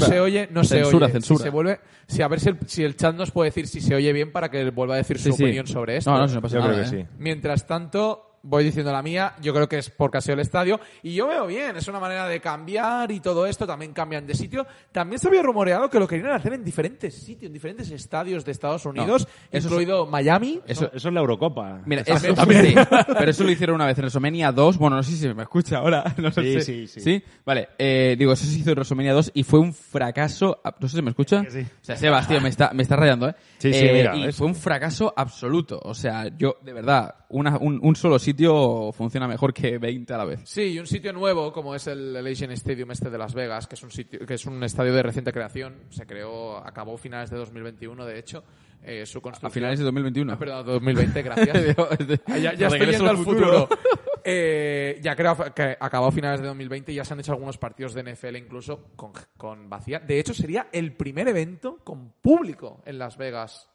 Es decir, WWE, ya ni el equipo que participa ahí de NFL, los Las Vegas Raiders, no ha tenido ningún partido así. Pero hay cosas que no cuadran, ¿eh? Perdón. Hay un evento también ese día, ¿no? De boxeo, sí. Lo llaman Pacquiao. Y se ve que va a ser muy gordo. Hombre, Pacquiao vende, ¿eh? Vamos. Y además... El mercado, esto lo que explicó muy bien el otro día Dave Meltzer, el mercado de Las Vegas es malísimo para WWE. O sea, a la gente le cuesta ir a los estadios. Es que es mucho más hicieron, UFC. No sé si fue uno de los primeros de Fox y no consiguieron ni llenar, eran 7.000 personas de 12.000 posibles o algo así. Pero mucha gente siempre va a Las Vegas. Es decir, muchos deportes, ahora Las Vegas está convirtiéndose en territorio deportivo. No, en territorio para deportes. Han creado un equipo de hockey, las Vegas Golden Knights de la NFL. El de la NHL, perdón, el de la NFL, Las Vegas Raiders, que se lo han llevado a Oakland. Como que se está abriendo ahora al mercado deportivo. A nivel All Stars de NBA lo han hecho. A nivel de deporte, contacto, sí, es verdad que la lucha libre es, yo creo que de top 3, la tercera. Yo creo que UFC es un gran mercado en Las Vegas y también boxeo. El boxeo también es un gran mercado. Entonces, yo creo que se han arriesgado, debo decir, con el estadio. Porque, bueno, lo haces en Las Vegas, bueno, no es la primera vez ni la última que van a estar en el estado de Nevada o quizás en la ciudad de Las Vegas, lo puedo entender. Hemos hecho WrestleManias en Las Vegas. Y pay-per-views, o sea que es normal. La cosa es el estadio. O sea, es un estadio que no sé si tiene capacidad para 65.000. 65.000 con butacas. En butacas, súmale las sillas adicionales. Puede ser, lo decía Arturo González, el aforo más grande en un SummerSlam desde Wembley. Desde Wembley en el 92. Yo creo que puede ser un gran pay-per-view y como gran pay-per-view, Xavi, grandes nombres deben aparecer como el que aparece en la portada de nuestro programa, nuestro queridísimo John Cena. Mira. ¿Puedes verlo o no puedes verlo? ¡Ahí está John Cena! ¡Hostia! ¡Ojo! ¿Pero es qué hace John Cena aquí? No me lo esperaba. Ha aparecido, ¿eh? No me lo esperaba. Es que decimos John Cena y aparece. Es que... One Night Only también, sí. Esa era la gilipollez de antes. Sí, ¿no? Me encantan las teorías. John Cena, nuestro queridísimo John Cena, que es uno de los muchos nombres que se rumorean, porque también se dice ser de Edge, se dice ser de Sasha Banks, pero claro, ninguno como John Cena, después de que no pudo estar en WrestleMania, posiblemente estará en SummerSlam. Hay que recordar que ahora mismo está grabando la serie de The Peacemaker, ese spin-off de Escuadrón Suicida, para una serie para HBO Max, y termina el rodaje, creo que 10 días antes del pay-per-view, si no recuerdo. No, me parece que... Ahora no 6 recuerdo. De junio. 6 de julio. Así que, pues nada, más de 10 días desde que finalice el rodaje, con lo cual parece ser que, que la agenda de John Cena y la de WWE cuadraría. ¿Qué os parece a vosotros, chicos? Que John Cena tendría un mes y medio para entrenar. Yo creo que cuadra bastante. Si John Cena entrena cada día. No, John sí, Cena pero no me refiero tanto. A que, bueno, para entrenar wrestling también necesitas un poco de... Yo creo que sí que habrá estado entrenando wrestling todo esto, pero yo pienso que tiene un mes y medio para prepararse y como ya tiene todo este bagaje y toda la historia, no creo que le coste tanto. Sobre John Cena, bueno, mucha gente lo estaba esperando. Yo creo que gente decía ya, venga va John, sé que vas a volver, y él lo dejaba caer en entrevistas de que sí, me gustaría luchar. De hecho, yo quiero hacer mención a una cosa que dijo en una entrevista, que dijo: yo si vuelvo es para poner over a otro talento, no para ganar yo. Entonces aquí, claro, cuando dijo esto, la gente ya empezó con las teorías de, ya veréis, como si vuelve John Cena para SummerSlam, será o para un combate contra otra leyenda o para un combate contra un talento que está ahora mismo muy over o que quieran poner over. Más over. Más over aún. ¿Y quién es el que ahora mismo puede estar más over que nunca en WWE? Roman Reigns. Yo no veo dudas. Yo, de hecho, yo he dicho antes de empezar el programa que yo hasta vería un combate contra Kurt Angle, pero eso es un sueño. ¿Pero qué dices? Eso es, otra vez. Contra Kurt Angle, eso es un sueño. Ya lo digo muy remoto. Pero yo creo que si John Cena vuelve es para enfrentarse a Roman Reigns. Sí. No, a ver, yo os digo. Perdón, os estaba imitando. Perdón. 4 opciones sobre la mesa, las más claras que se pusieron. Una Roman, ahora hablaremos de ello profundamente. No, Bray Wyatt no. Bray Wyatt no sé ni dónde está. Ni se le espera. Randy Orton. Taker. No empecemos. ¡No! ¿Pero qué dices? Taker y Solo Elite. ¿Pero qué dices? Pues ya se tuvo combate. No Goldberg. Le queda un combate, ¿no? Por cierto. Sí, para... Uno o dos. Sí. Y Brock Lesnar, ¿vale? Estos son los 4 nombres que se comentaron. ¿Qué va a hacer Brock Lesnar con él? No, yo te estoy... A ver, te estoy diciendo lo que se ha comentado, no lo que yo pienso.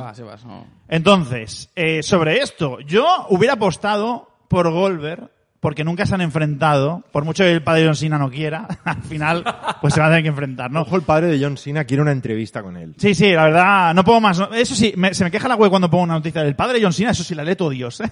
Pero bueno, da igual. Tengo una entrevista soñada que es el padre de John Cena y Ryback. Los dos ahí. Por favor. Entonces, ¿qué está pasando? ¿Qué festival, eh? ¿Qué está pasando? En Las Vegas, un estadio muy grande, en un mercado difícil, con una competencia del boxeo brutal. ¿Contra quién metas a John Cena? Pues yo, de todos estos que he nombrado, Taker se vería una opción si no estuviera tan retirado Taker. ¿Por qué? Porque dicen, la pista era que aquí eliminaríamos a Goldberg, porque la persona que no me acuerdo cómo se llamaba, el chico este del podcast Mad Men. Adrius Sarian, creo que se llama. Sarian, sí. Pues es el que ha divulgado todo esto. Dice que el combate ya se ha visto. Entonces Goldberg fuera. Los otros tres sí que son opciones. Lesnar, para mí, no me atrae, porque son, como dice Xavi, dos tíos de fuera ahora mismo. Si no, queremos a ver a John Cena contra alguien del staff. Cena, Goldberg, Cena, Taker también son dos de fuera. Entonces, claro, como tienen esta mega competencia, el único tío del roster de ahora mismo que vende todo esto es Roman Reigns. Ahora mismo Roman Reigns hizo un top 5, por cierto, pues alguno más, Drew McIntyre y tal. Pero si dicen que va a ser el main event, es Roman Reigns. Entonces diréis, ¿para qué? Bueno, dicen, le pasó la antorcha. Realmente no. Le hizo una putada. Porque lo humilló. ¿Acordaos de las promos que hubo? Ese pase de antorcha es falsísimo. Por eso Roman Reigns no prosperó hasta que volvió en este verano pasado. Y mira que el combate en sí, No Mercy, que tuvieron ellos dos. No, sí, sí, el combate estuvo bien, pero fue bueno. Pero el pase de antorcha fue nefasto. Por lo tanto, Roman Reigns aniquilando a Cena, convertimos a Roman ahora mismo en el dios. O sea, ya es casi dios ahora mismo en WWE. Lo convertimos en el dios total de WWE, el tío imbatible, ¿no? Es que decía Juanjo Bañón en el chat, decía, over auto talento, si lo quieren poner a Roman Reigns, pues claro, pero es que es más obvio, es para llegarle ya al nivel de Cena. Al nivel de over máximo de Cena, aunque en este caso la gran diferencia sería que Cena era face y Gil era Roman. Porque Cena, Xavi, por mucho que nos duela, sigue estando por encima de Roman Reigns. Cena quedó por encima de Roman Reigns, aunque con este personaje. Cena está por encima de Roman Reigns. Una derrota aquí podría cambiar un poquito la percepción. Ojo, Arturo González propone John Cena Edge. No, porque esto ya lo hemos visto, sí que he repetido, pero estoy diciendo, es un combate que dicen que es main event y que te va a vender el show en un mercado tan difícil. Es que tiene que ser algo estratosférico, sí, porque si no, o que vuelva de Rock, ¿no? Y lo enfrenten a Roman Reigns. Pero ya está. Eso son las únicas dos opciones que veo ahora. Una cosa tan grande como Roman están diciendo, ¿no? Y J. Uso contra John Cena y The Rock. ¿Qué J. Uso? ¿Cuál de los dos? Da igual. Yo también pienso que Roman Reigns, por lo que hay hoy en día en el roster, no me casa nada más. Yo no sabía nada de estos rumores. O sea, yo hablo desde la lógica más que o menos. No lee la web. Normal. No, la verdad es que no me interesa. Otro episodio de No leemos la web, ¿eh? No, pero quiero decir, yo creo que de lo que hay ahora mismo, para que John Cena quede bien y sobre todo para poner over, que es lo que al fin y al cabo él quiere, a alguien, Roman Reigns es la estrella, pero absolutamente. Yo creo que ahora el tema de Drew McIntyre, Kofi, Bobby será lo que enfoque quizás el camino en un futuro, ¿no? Seth Rollins está mucho con el tema, porque se decía Seth Rollins contra Roman Reigns en SummerSlam, ¿no? Pero ahora Seth Rollins está con el tema Cesaro, quizás eso le da un poco de tiempo, no sé si llegará tan lejos hasta agosto, yo creo que es un fracaso para Cesaro si sí, no llega. Son tres pay-per-views, pero si Cesaro estaba fuera de la... No, pero fuera. No, quiero decir, no. Seth Rollins, iba a decir, Seth Rollins contra Roman Reigns era un combate y que toda aquella historia del Money in the Bank con Seth Rollins y con Cesaro, bueno, todo esto se va fuera. Las teorías que veremos. Perdona. Yo te digo, ahora un buqueo rápido y tonto, ¿eh? Pones a John Cena a Roman se carga a Cena, sale Seth y con el maletín, ¡pam! Y ya lo has ganado y no lo dejas mal, porque estás aprovechando un momento muy difícil para Roman Reigns. Muy frágil. O Cesaro, me da igual, pero en ese momento es el momento ideal. No tendrás mucho más momento. En el chat, Adrián dice, Cena versus Bobby se lleva el título Cena. No, porque el rumor dice que volverá en el primer show SmackDown con público, que es el 16 de julio. Eso también es verdad. Fijaos lo que os digo, ¿eh? ¿Cómo ganó Roman Reigns? O sea, ¿cómo volvió Roman Reigns la última vez? O sea, en verano. ¿Cuándo volvió? Volvió en SummerSlam. Ah, mira, ¿ves? Una semana después ganó el título, si no recuerdo mal, en Payback, ¿no? ¿O fue un mes? Un mes más o menos. Un pay-per-view después, sí. Correcto. Yo creo que alguien va a intervenir en el combate de Roman Reigns contra John Cena posiblemente y haga que pierda a Roman Reigns. Creo que sé qué vas a decir. O sea, la venganza... Yo creo que sé qué vas a decir. Sí, sí, pero igual no. Sí, sí, sí. No, Sebas. No, Jonathan tiene mucha razón con lo que dice. Que se la han cargado, que tienen que hacer algo muy bien ahora. Oye, desde cero. Es una opción. Bray, es una muchas opción. Otras. Y no es pero, mala. Es que Bray Wyatt me da pánico ya. Pero, oye, o sea, la historia sería un círculo. Sí. Y tiras con Bray Wyatt, posiblemente finales de año con Extreme Rules, que te puede ser un buen combate. Clash of Champions, que bueno, está mal, ¿no? TLC, que te puede montar la Mari Morena. Combate de martillos. Y luego Road to WrestleMania con nuestro queridísimo amigo y vecino de Rock. Qué bonito, ¿eh? Dice Adrián que Raw necesita audiencias. Cena daría audiencias, claro, sí, pero se va a ir a SmackDown. O a lo mejor se va a ir a SmackDown y en Raw. Es que es por eso. Es decir, yo decía que como el rumor dice que va a volver en el primer programa con público, que será un SmackDown 16 de julio, yo creo que es porque vuelve el público y es un momento puntual. Y ahí yo creo que ya marcan la posible historia que pueda ocurrir y todo el combate de SummerSlam. No estoy en desacuerdo. Él lo decía porque él ha propuesto un Cena versus Bobby Lashley por el título y se lo lleva a Cena. Yo creo que ahí no lo veo bien todavía. Y además, la clave, de todas maneras, y esto lo llevamos hablando hace muchos días, Sebas, que WWE necesita un revulsivo. Y no es John Cena, o no es John Cena solamente. Es el público. Yo creo que ese día 16 es la clave de si esto aguanta o se hunde. Claro, perdona, también es la diferencia del pay-per-view de ayer a los Raw, ¿eh? Sí, sí. Y debo decir, WWE necesita un cambio de imagen completo. O sea, necesita imagen de cambio de escenografía, cambio de logotipos, cambio de... Sí. No, de logotipos no. Yo creo que ya han hecho suficientes cambios. Bueno, cambios de gráficas, cambio de... Sí, de verdad. O sea, que el público sienta que la era...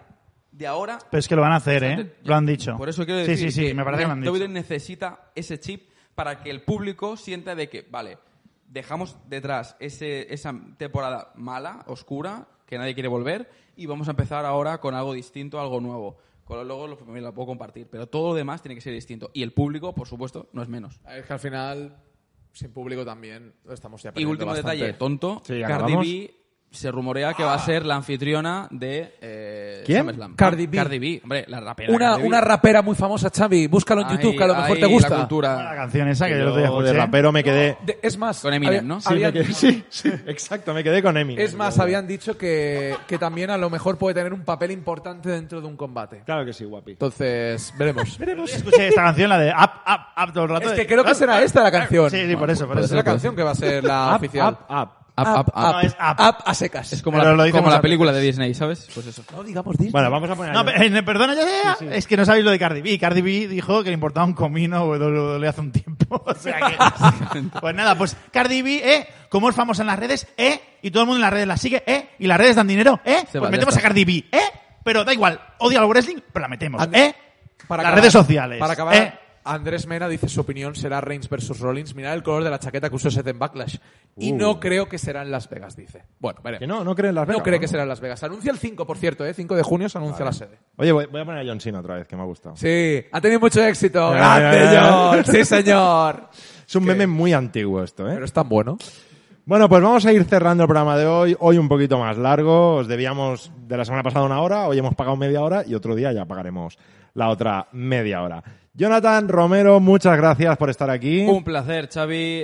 La semana que viene no voy a poder estar por motivos laborales. No va a extrañar, pero de aquí 2 semanas sí. Y por supuesto, apoyad a nuestros compañeros, a mis amigos, aquí en Solo Wrestling Show. Contento de estar aquí, por supuesto, en Mundo Deportivo y en Solo Wrestling Show. Podéis escucharme en Pipo Podcast. ¿Quién tenemos esta semana? No lo puedo decir todavía. Es que nunca puede decirlo. No, es que la semana pasada te lo podía haber dicho porque era confirmado Santiago Sangriento, pero... Santiago Sangriento, ya podéis ver la entrevista en YouTube, pero esta semana todavía estoy pendiente de confirmación, con lo cual todavía no lo puedo decir. Así que, pero bueno, estad atentos y se vienen cambios de cara a la temporada que viene, no digo nada. Arrancamos el último mes ya, junio es el último mes de la primera temporada de Pipe On Podcast y luego se avecinan cositas de cara a la temporada que viene. ¿Pero qué hace? ¿Por qué se va de vacaciones tan pronto? No, porque se va a centrar en Solo Wrestling Show. Ah, vale, eso me gusta. Bueno, Iván Veas, gracias por estar aquí también. Un placer a todos los que nos habéis seguido. Gracias y muchas gracias, sobre todo a los likes que nos han dado, porque se ve que, por lo que veo, al programa ha gustado hoy. Ha sido un programa muy entretenido, con muchos temas y mucho análisis, así que... Muchas gracias a todos, gracias a mis compañeros, a mis amigos, por supuesto. La semana que viene, mucho más y mejor. Oye, pincho un momento a Jonathan otra vez. No sé qué ha entendido Juanjo Bayón. Dice que... ¿Cómo que no vas a estar? Lo he leído. ¡Despedido! No, hombre, o sea, no voy a estar porque por motivos laborales trabajo de tardes. Claro, claro. Ya es está, imposible, claro. Pero Juanjo, de momento currículum no es necesario, gracias. Bueno, pues Sebastián Martínez, gracias también por estar aquí una semana más. ¡Viva Sting! ¡Viva el vino! ¡No! Bueno, japonesas. Vale, sí. Y, por cierto, ya para terminar, me he librado de que me contestaran estos dos. No, se acabó. No, que ya. Ha sido por timing. ¿Eh? Hay que acabar. Lo siento, Iván. Dar de comer a las palomas no es un trabajo. Sí, repito, no tenemos más tiempo. Gracias, Xavi. Bueno, pues lo dicho, muchísimas gracias por acompañarnos una semana más. Gracias por darle al like. Gracias por escucharnos. La semana que viene volveremos a estar aquí. A ver si tenemos ya más noticias y recordad que esto, Tony Khan, está en tus manos, ¿eh? En tus manos, Tony Khan. Tú puedes, Tony Khan. En tus manos. Tú puedes, Tony Khan. Puedes hacer algo que nadie ha conseguido hasta probablemente mi divorcio vaya detrás de eso. Pero bueno, eso es otro tema ya. Lo dicho, gracias. Nos vemos la semana que viene. Hasta luego. Chao, chao.